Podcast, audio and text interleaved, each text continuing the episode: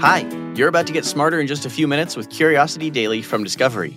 Time flies when you're learning super cool stuff. I'm Nate. And I'm Callie. If you're dropping in for the first time, welcome to Curiosity, where we aim to blow your mind by helping you to grow your mind. If you're a loyal listener, welcome back. Today, you'll learn about how spider and silkworm silk is being used to repair injured nerves, about a simple trick backed by science to get your kids to eat their vegetables, and about a new study on third trimester ultrasounds and healthier babies. Without further ado, let's satisfy some curiosity. A new study has shown that damaged nerves can potentially be repaired using spider webs. Sort of. Okay, does this mean the whole Spider Man universe thing is really like a documentary series? I mean, nice try. We're not going to be like swinging our way through cities on spider webs anytime soon, but this is actually pretty amazing. See, our nerves are the unsung heroes of just about everything we do. They are the information superhighway between our brains and the rest of our bodies. Right, and nerve damage can be hugely debilitating, right? Absolutely. When our brains want our legs to move, it sends a message through our nerves. And when we step on a splinter, our nerves tell our brain just how bad it hurts. So a nerve injury can cause paralysis, numbness, pain, all kinds of problems. So, where do the spider webs come in? And do doctors just inject tiny spiders into your body and let them do the work? Thank you for that nightmare fuel. Mm-hmm. No, that Mm. would be horrific. But there are already some ways to repair injured nerves. One of the most important ways is to simply attach a tiny tube to both ends of a damaged nerve. The nerve fibers are meant to then use the tube as a sort of guide for regrowth, and that works for the most part, but only across very short distances. Ah, so say you have a fairly major nerve injury, that won't work? Not with traditional materials. So, researchers at Oxford and MedUni Vienna built a new kind of tube. The tube itself is made from silk from a silkworm, and the inside is stuffed with silk fibers from golden orb web spiders. Let me stop you there and ask why? What made them think of spider silk? Brilliant question, Dr. Nate.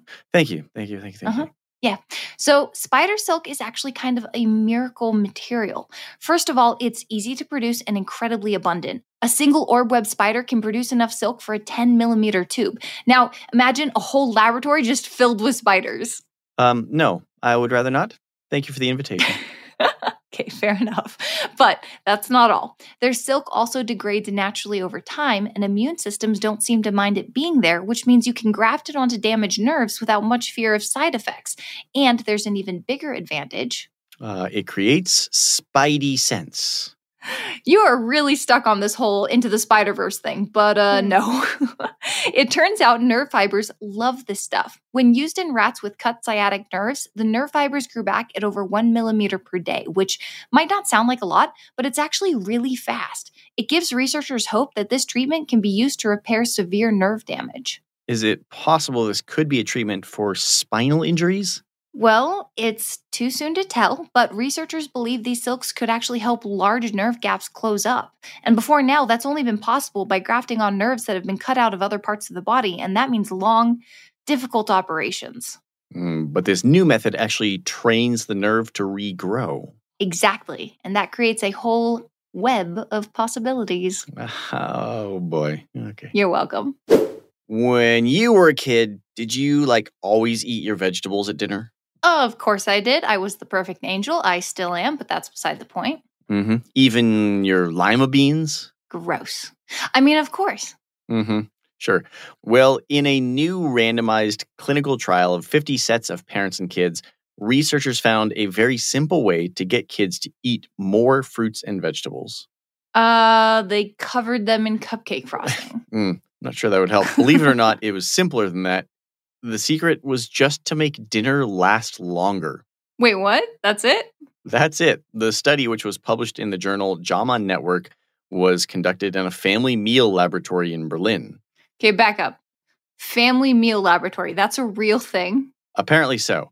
Okay. And in the study, kids ate meals with the parent who was usually in charge of the cooking and meal prep in their house. I mean, I hate to be that person, but I think we all know which parent that is. Hey, dads can feed their kids too, but yeah, most of the parents in the study were moms.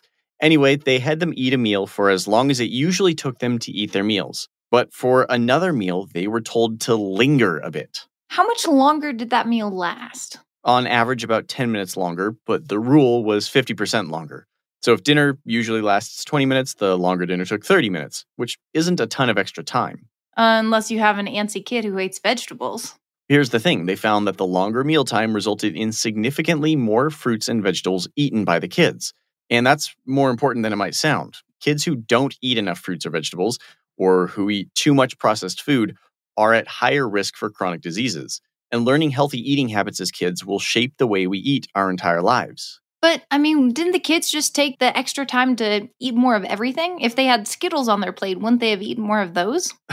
For sure, healthy foods need to be available if you want your kids to eat them. But check this out the extra time didn't lead to the kids eating more of any other foods, just fruits and vegetables. No way. Yeah, and that's the coolest thing about this and what gets researchers all excited. Simple, easy tweaks to our everyday routines can actually have huge lasting impacts. So, did the study say anything about my cupcake frosting idea? no, sadly, they they did look at every other detail: the weight of the grapes served, the amount of sweetened beverages in the glasses, and even the tone and topics of the conversation between parent and child.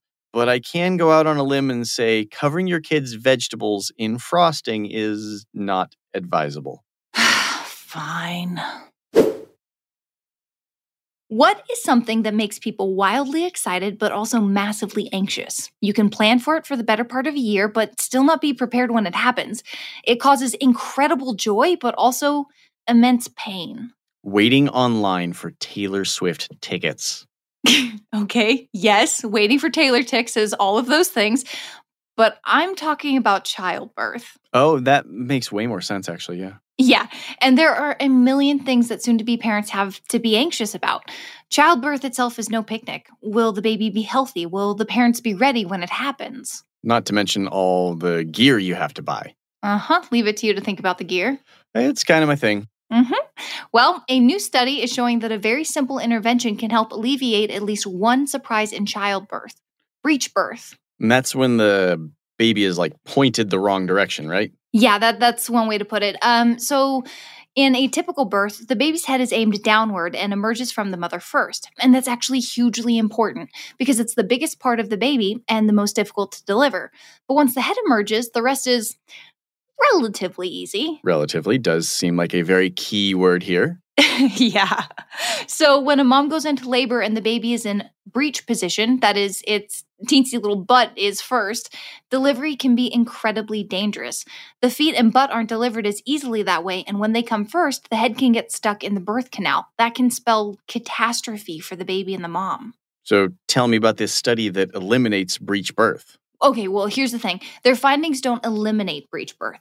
It eliminates the surprise of breech birth. And that's a huge and important difference because the biggest danger of breech presentation is literally being surprised by it. Got it. So if you know that the baby is in the breech position, you can prepare for that? Exactly. The study, published in PLOS Medicine, found that something as simple as a third trimester ultrasound can decrease undiagnosed instances of breech presentation by 12 to 13%. That might not sound like a lot, but it ultimately leads to healthier outcomes for moms and their babies, so every little bit is significant. Isn't there another way to check the position of the baby? Yeah, uh, cervical exams and something called the Leopold maneuver can take a pretty good assessment, but it's not perfect, which explains why an ultrasound in the final weeks of pregnancy has such a positive effect. So, don't moms already get ultrasounds? Yeah, but not necessarily in the third trimester. Why not?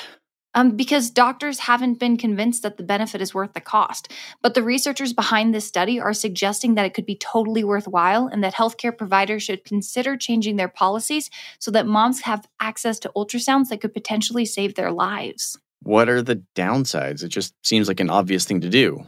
I mean, it seems that way, but it's not a slam dunk. Researchers want to further study the costs and the benefits just to make sure. That sounds like a totally worthwhile thing to study. But you know what I can't figure out? What's that? We can make childbirth safer, but we can't figure out a better way to buy Taylor Swift tickets. You know, I didn't realize you were a Swiftie. Uh, I'm just concerned about the kids, you know? Yeah. Uh huh, sure. It's for the kids. Let's recap what we learned today to wrap up. Silk from silkworms and spiders were used to create tubes that reconnected severed nerves, which allowed the nerve fibers to quickly regrow, which could lead to a revolutionary new treatment for significant nerve injuries. Researchers found that simply making dinner time last about 50% longer than usual got kids to eat significantly more fruits and vegetables. A study in the UK found that administering ultrasounds to pregnant women in their third trimester led to fewer undiagnosed instances of breached positioning and better outcomes for moms and their new babies. Curiosity Daily is produced by Wheelhouse DNA for Discovery. You can follow our show wherever you get your podcasts, and we would love it if you could take a second to leave us a five star review on Apple Podcasts.